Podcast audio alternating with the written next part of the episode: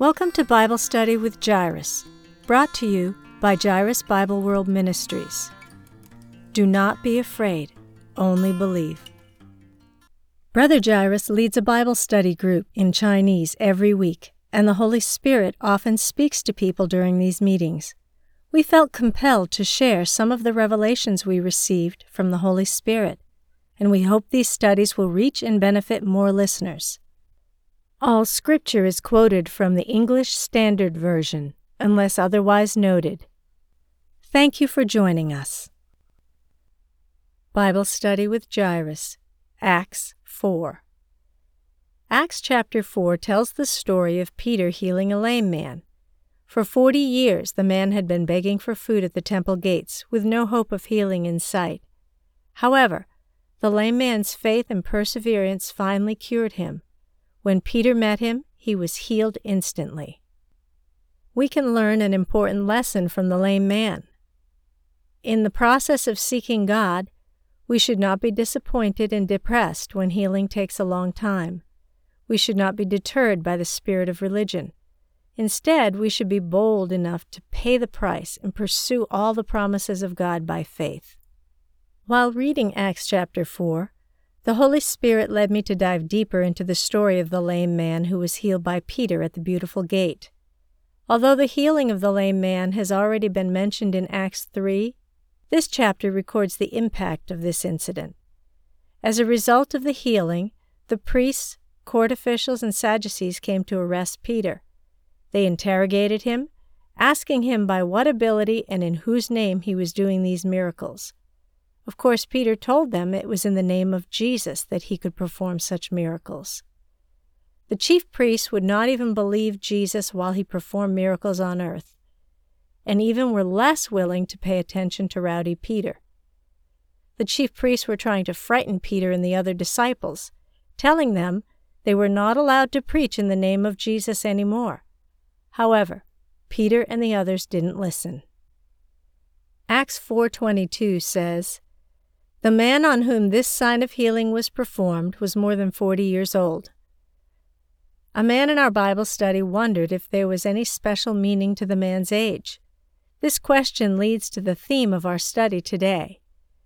We will look at this story from the perspective of the lame man who was healed. The man had lived forty years without cure. It took more than forty years for him to be healed. This fact reminds me of other occurrences of the number 40 in the Bible. It is interesting that 40 often correlates with times of difficulty and trial. The Israelites spent 40 years in the wilderness, and Jesus fasted for 40 days in the wilderness. Both were times of trial. But what about this lame man who had not been healed for 40 years?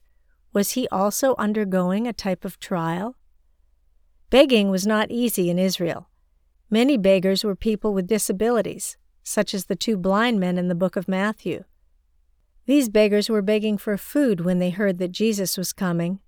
They immediately threw off their clothes and ran toward Jesus, shouting, Son of David, save us!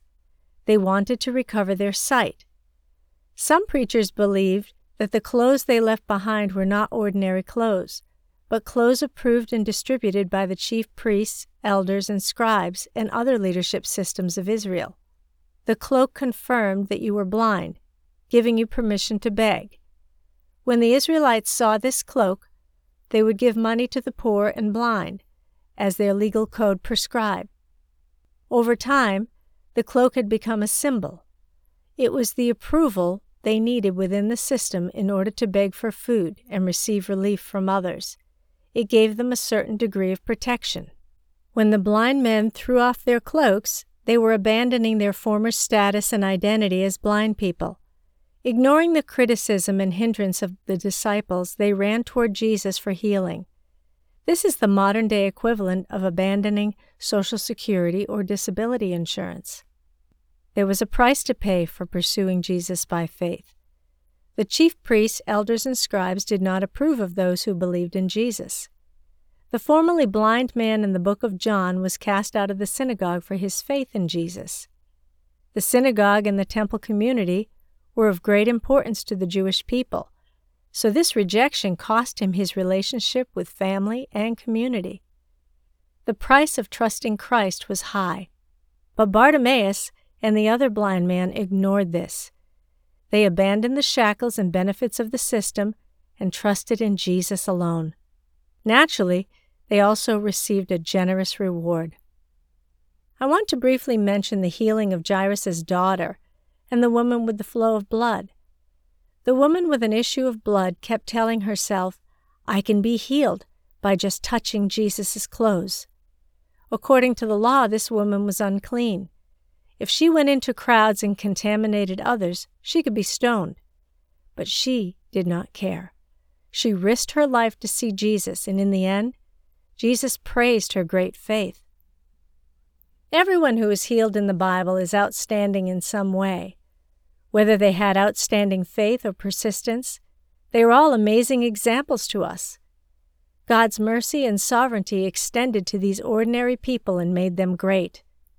We can extrapolate that the man at the beautiful gate was also an extraordinary person. The beautiful gate was at the entrance of the temple.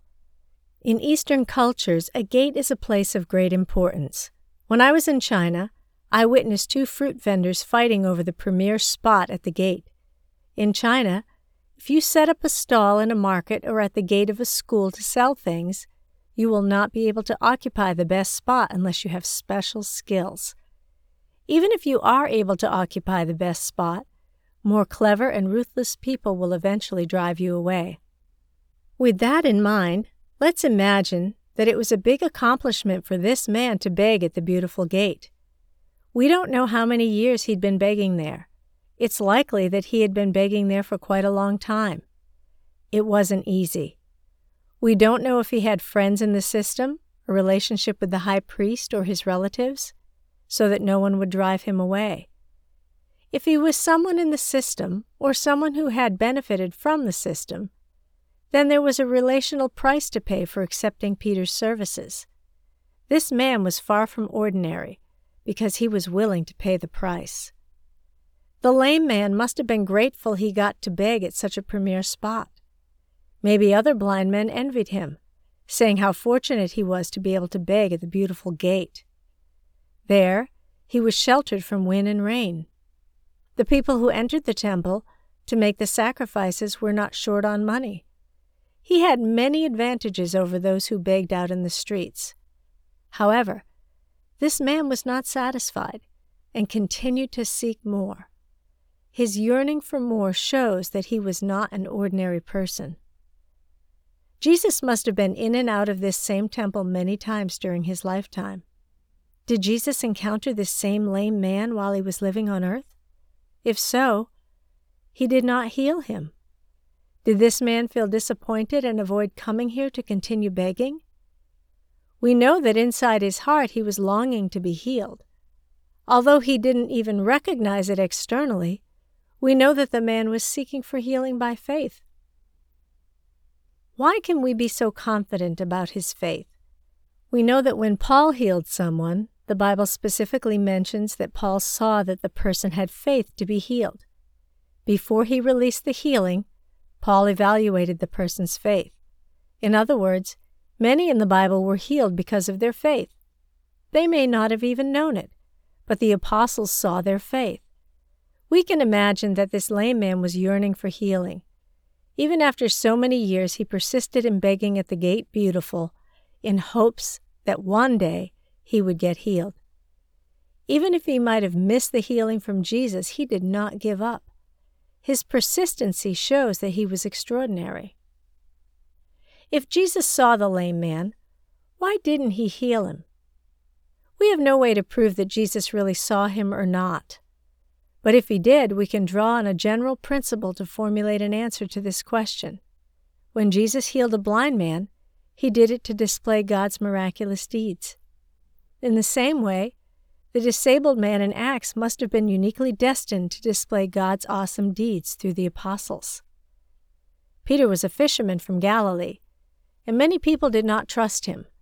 However, God wanted to perform signs and wonders through the apostles in order to show God's power.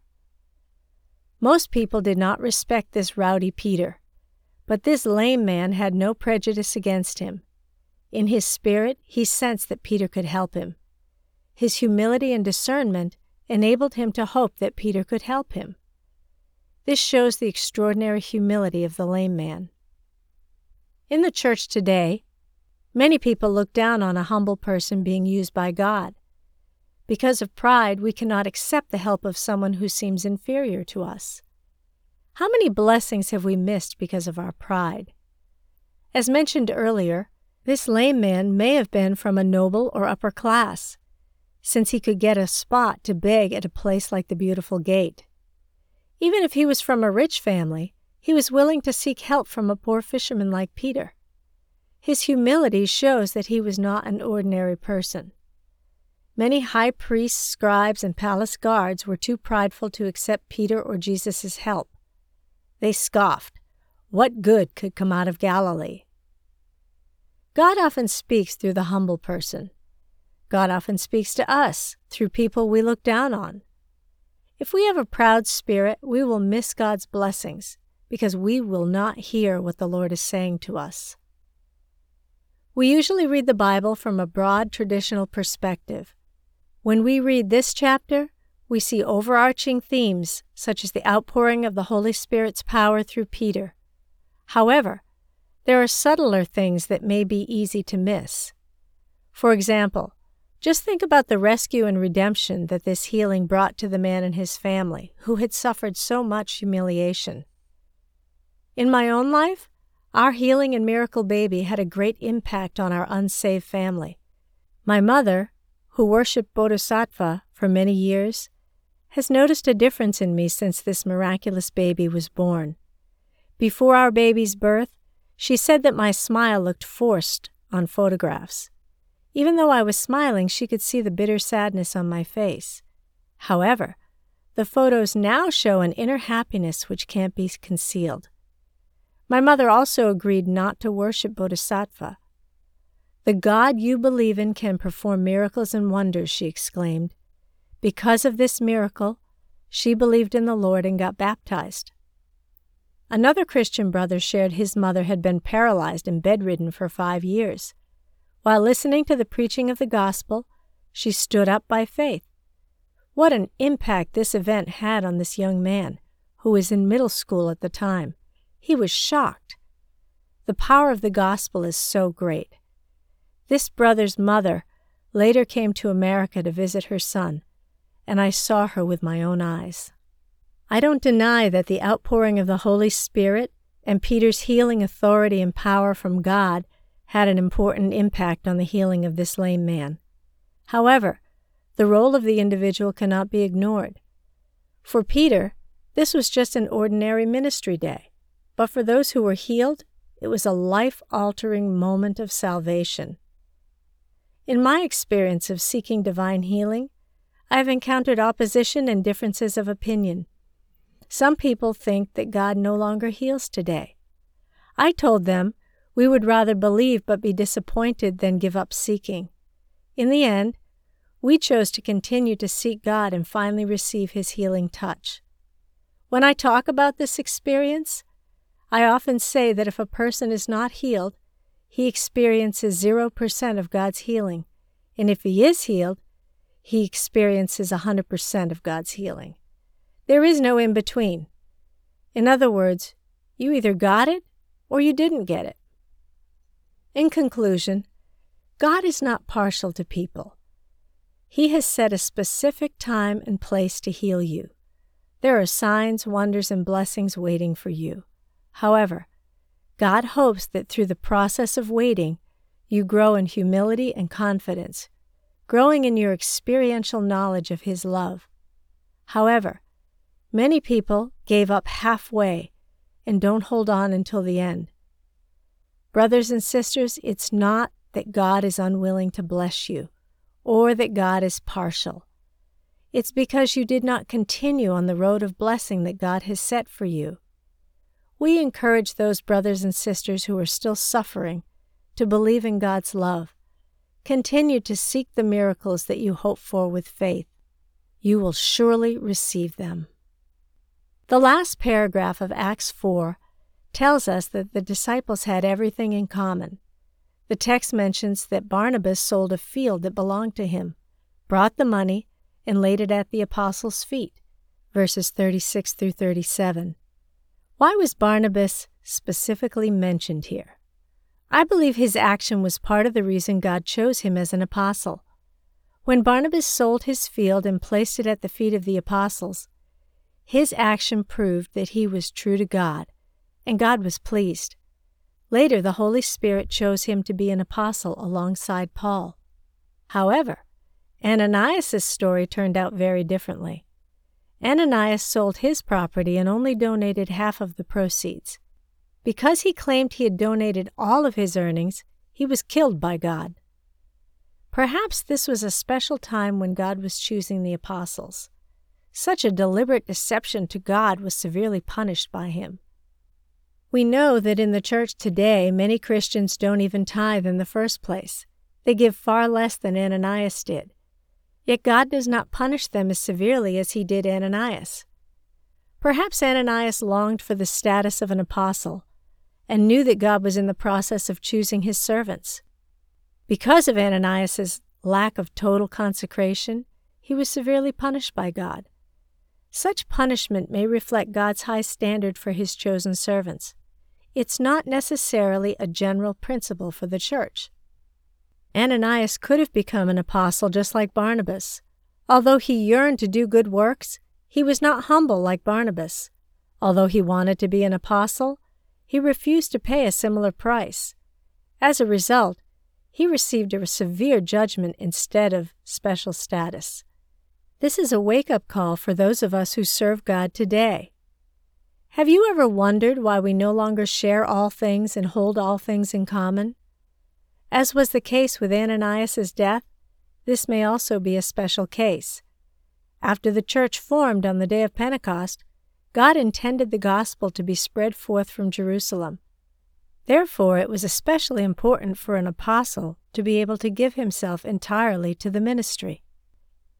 The apostle's complete consecration was crucial so that the gospel could spread forth from Jerusalem for the very first time. Just like the first shell fired by a cannon needs to have adequate gunpowder, God needed the apostles to be completely consecrated so that the gospel could spread for the very first time. Although the practice of holding all things in common has not been a continual practice of the Church over the centuries, there are specific examples of this happening during times of great spiritual revival. George Mueller, the father of giving faith, established an orphanage by faith, which moved many people to donate money. One day, a poor old lady donated her life savings to him. She said, I've saved all my life, hoping to buy a coat that I love. I'm going to save enough money soon. However, God moved me to donate this money today. Mueller replied, Your money is too precious. You think about it again. However, this old lady insisted on donating the money. In the Plymouth Brethren movement, led by John Nelson Darby, many members of the Brotherhood were well off. Following the example of John Nelson Darby, they donated their property and were willing to serve God in poverty. Darby himself came from a noble and rich family, but for the sake of the gospel and the holiness of the church, he was willing to give up his wealth. I don't mean that every servant of God must become poor. But since many of the clergy of the Anglican Church at that time were unsaved and were greedy for the world, Darby offered himself as a shining example of poverty and holiness. The Holy Spirit moves in different ways at different times, but He always calls us to holiness, purity, and joy in Him. If this article blessed you, please consider supporting us. We have a lot of materials that need to be translated and recorded. Brother Jairus is doing this on a volunteer basis, but we still need to pay for translation and recording. Jairus Bible World Ministries is a 501c3 nonprofit organization, and we can provide tax exempt receipts for your records. You can visit our website, www.jairusbibleworld.com to donate online or send a check to P.O. Box 1643, Ellicott City, Maryland 21041. Please make checks payable to Jairus Bible World Incorporated. You can also donate via PayPal. Our PayPal email address is info at jairusbibleworld.com. We greatly appreciate your support. Music Acoustic Guitar 1 by Audionautix is licensed under a Creative Commons Attribution License.